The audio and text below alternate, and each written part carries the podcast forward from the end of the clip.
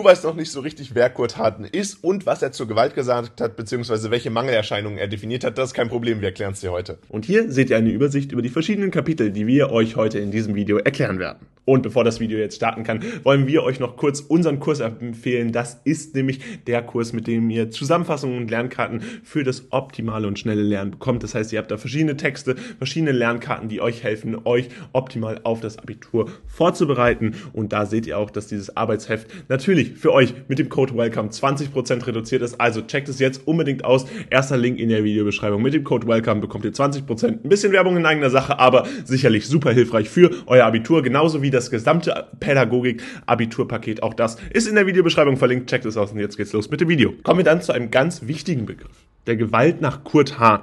Wer ist Kurt Hahn überhaupt? Kurt Hahn ist letztendlich ein Pädagoge, der sich intensiv mit dem Konzept der pädagogischen Handlungsfelder beschäftigt hat und im Besonderen sah er die Erlebnispädagogik als Prävention bzw. Interventionsmaßnahme, deren Ziel in der Erziehung und charakterlichen Formung des Menschen liegt. Und das ist natürlich ganz wichtig, denn man muss so auch erstmal verstehen, wie Kurt Hahn sich überhaupt dann mit der Gewalt beschäftigt hat. Und hier ist ganz wichtig, dass er diesen erlebnispädagogischen Ansatz gewählt hat, um sich genauer damit auseinanderzusetzen. Diese Formung, also diese charakterliche Formung des Menschen, ist dabei notwendig, da er zunehmende Mangelerscheinungen in der Gesellschaft beobachtete.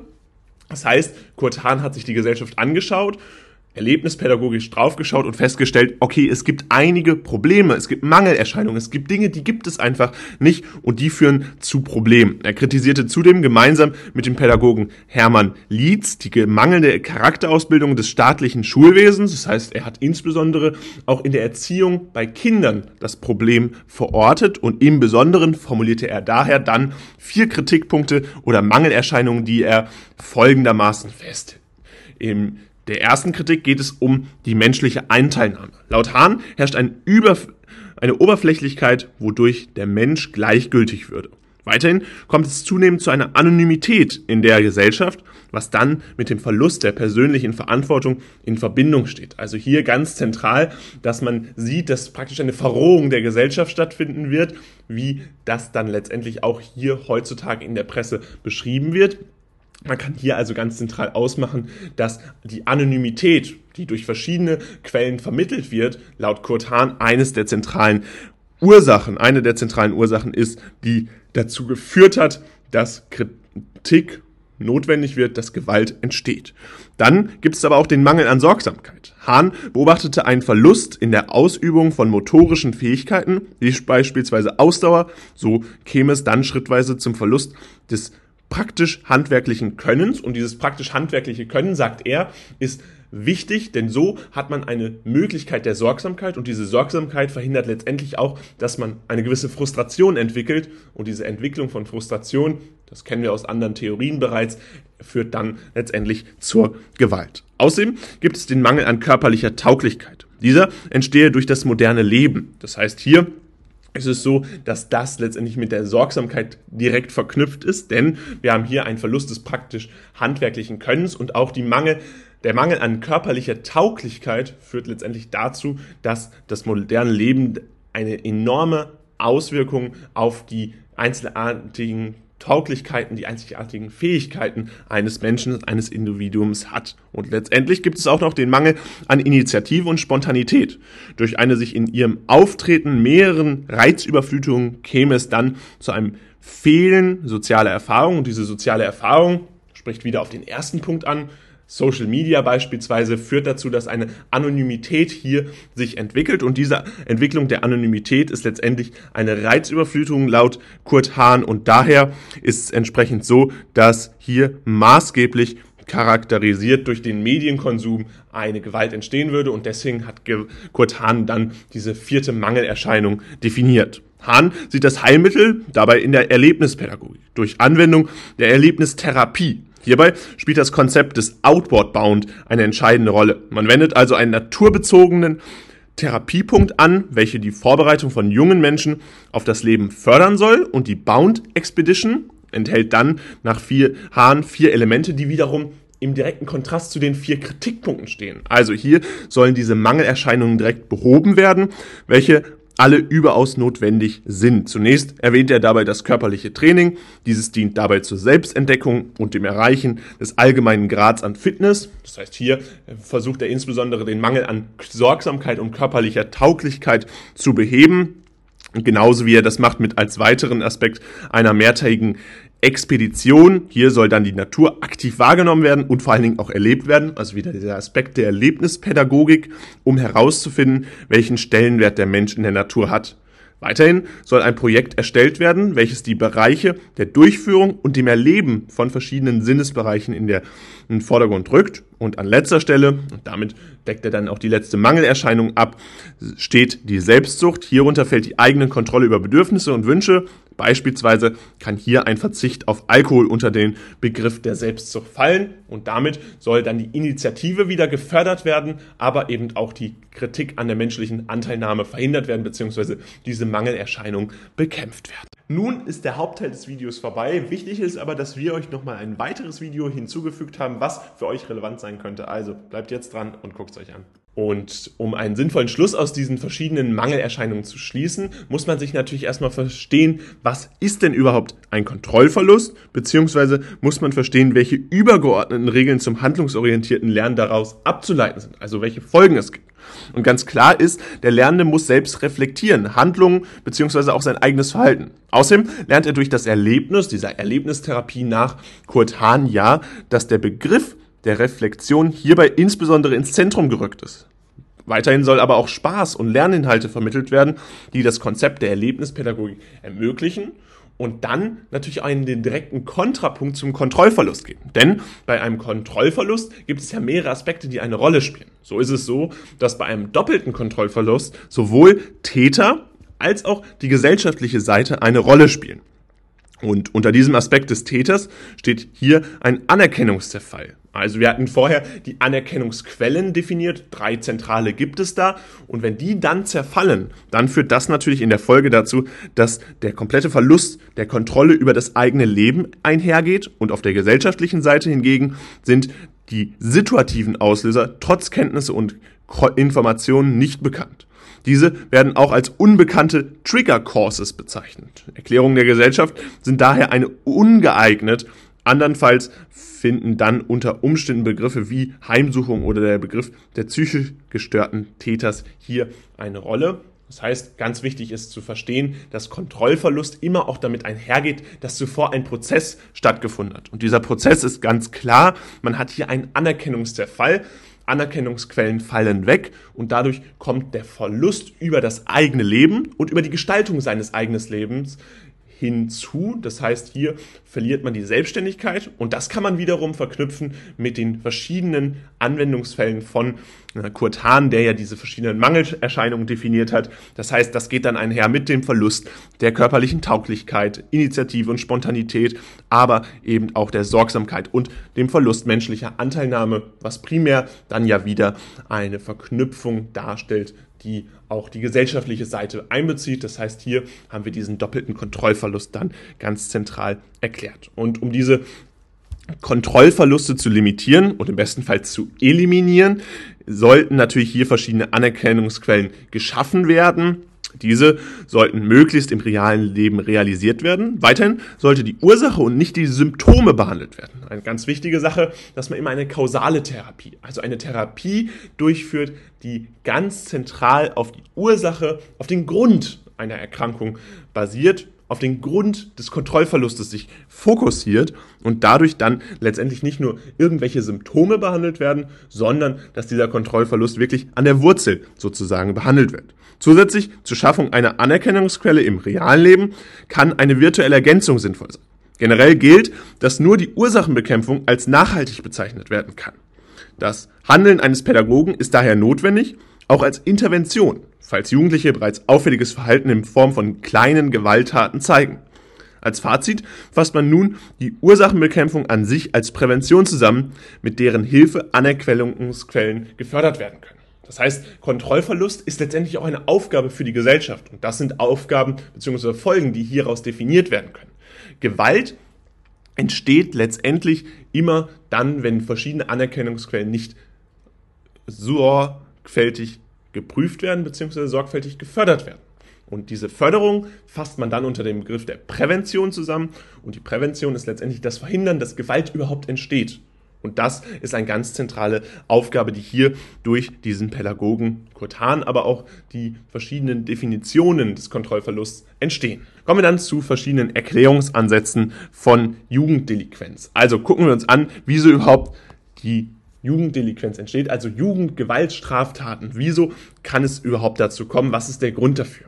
Dafür gibt es verschiedene Theorien, die ihr sicherlich im einen oder anderen schon mal gehört habt. Falls nicht, erklären wir sie euch jetzt nochmal zentral. Zunächst gibt es die Lerntheorie, die besagt, dass Gewalt ganz zentral ist und gelernt ist und als Konfliktlösung zum Tragen kommt. Quellen, aus denen ein solches Verhalten resultieren kann, sind beispielsweise der Einfluss durch Social Media, das Lernen am Vorbild sowie das Lernen am Modell nach Bandura, ein weiterer Pädagoge, der dieses Lernen am Modell definiert hat. Dieses basiert auf der Beobachter-Modell-Interaktion. Der Beobachter beobachtet die Auswirkungen die das Verhalten auf das Modell dann hat. Und dadurch findet eine Verstärkung statt. Das heißt, Gewalt wird gelernt und man sieht, dass das eine Lösung sein kann. Dann gibt es aber auch die Frustrations-Aggressionstheorie. Diese ist so, dass es durch Frustration und traumatische Erlebnisse zum Ausbruch von Gewalt kommt. Und Gewaltkriminalität wird also als Folge von Frustration angesehen. Oft spielen dabei Aggressionen eine Rolle im Verarbeitungsmechanismus des Individuums. Die entstandenen Aggressionen wird dann häufig auf Schwächere, zum Beispiel auf Frauen und Kinder abgeladen. Oft findet man das Aussehen der Aggression nach dieser Theorie in den unteren sozialen Schichten, wenn man dieses Schichtenmodell in der heutigen Zeit anwenden möchte. Außerdem gibt es die Anomie-Theorie. Diese beruht auf der Diskrepanz zwischen vorgegebenen Zielen und individuellen Mitteln.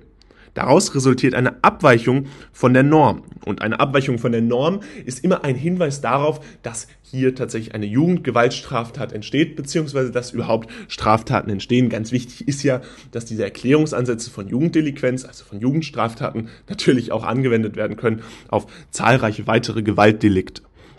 Und bei dieser Anomie-Theorie ist es dann letztendlich so, dass insbesondere bei finanziell schlecht gestellten Menschen das Ganze vorkommt und unter Jugendlichen oft ein gesellschaftlich ausgeprägtes Ziel von Reichtum und Wohlstand, dessen nötige finanzielle Mittel allerdings nicht in dem Bereich oder im Besitz sind, dann als Ziel genommen werden und diese Anomie-Theorie dann letztendlich angewendet wird, um diese vorgegebenen Ziele zu erreichen beziehungsweise diese Diskrepanz zwischen vorgegebenen Zielen und individuellen Mitteln zu erklären. Das heißt, man sagt, man möchte ein bestimmtes Ziel erreichen, hat aber nicht die Mittel dazu, also nutzt man für diesen Unterschied zwischen vorgegebenen Zielen und Mitteln dann die Gewalt, um das Ganze auszugleichen. So wird versucht, diese Diskrepanz auszugleichen und es kann zu einer Diebstahlskriminalität hier ganz zentral kommen. Dann gibt es auch den sozial-ökologischen Ansatz.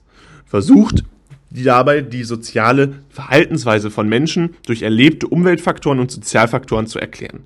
Das Individuum ist dabei der Gestalter seiner eigenen Entwicklung und seines Umfelds. Und es entsteht eine Wechselwirkung zwischen Menschen und Umwelt. Dies zeigt sich insbesondere in einem einschränkenden Erziehungsverhalten, einem fördernden Lehrerengagement und einem schülerorientierten Lernumfeld. Ersteres sollte dabei allerdings vermieden werden, da im Gegensatz zu den anderen Methoden so zur Verschärfung des problematischen Verhaltens beigetragen wird. Und dann gibt es auch noch beispielsweise die Desintegrationstheorie nach W. Heidmeier. Diese liefert ebenfalls einen Erklärungsansatz, wird allerdings in diesem Fall jetzt nicht weiter besprochen. Dafür werden wir noch ein weiteres Video darstellen.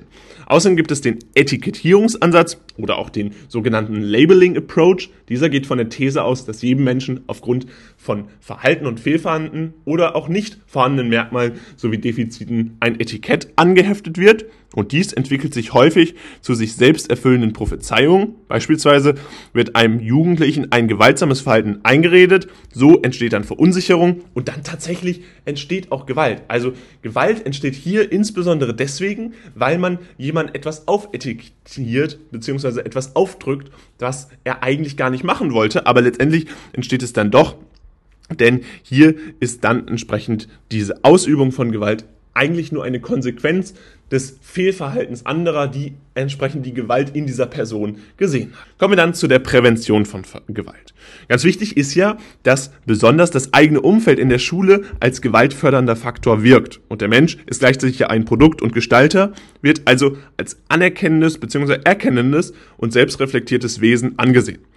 Weiterhin bestehen Wechselbeziehungen zwischen Umweltsystemen und Individuen. Die Gewalt wird also als Ergebnis der subjektiven Verarbeitung von verschiedenen Wechselbeziehungen zwischen innerschulischen Umweltbedingungen und individuellen Personalmerkmalen wahrgenommen. Und deswegen ist es ganz klar, dass das eigene Umfeld ein ganz zentraler Ansatzpunkt ist, um Prävention von Gewalt durchzuführen. Man muss idealerweise genau in diesem innerschulischen Prinzip ansetzen, um beispielsweise Schulgewalt bzw. Jugendgewalt zu verhindern, Jugenddelinquenz zu verhindern.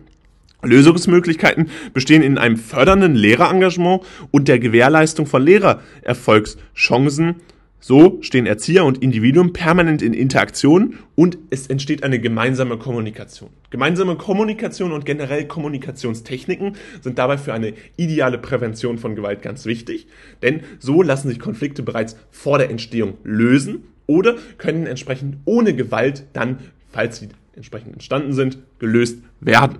Eine intervenierende Ansatz bildet dabei der No-Blame Approach. Und dieser No-Blame Approach ist also der Ansatz ohne Schuldzuweisung. Das Ziel hier ist es letztendlich, Mobbing nachhaltig zu beenden. Dabei wird auf Schüler hingewiesen, die dann entsprechend die Schuldzuweisung und Bestrafungen verzichten, um die Situation vom Mobbing betroffener Schüler zu verbessern. Und das erfolgt dabei in drei Schritten. Das Gespräch mit dem Mobbing-Betroffenen wird gesucht. Dabei ist das Ziel, das Vertrauen des Schülers zu gewinnen und diesen Zuversicht zu vermitteln. Im nächsten Schritt wird dann das Gespräch mit den Unterstützungsgruppen gesucht. Eine Helfergruppe besteht dabei aus den Hauptakteuren des Mobbings, Mitläufern, Kindern und den Jugendlichen ohne aktive Rolle im Mobbing-Prozess. Also insgesamt sechs bis acht Schüler, die da einberufen werden.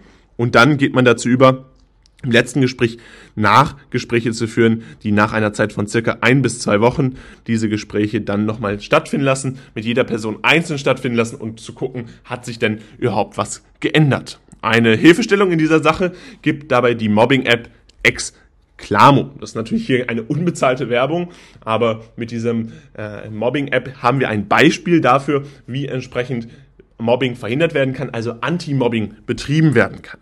Sollten Schüler sich nicht trauen, im realen Leben über Mobbing zu sprechen, so kann man mit Hilfe dieser App trotzdem eine Kommunikation ermöglichen.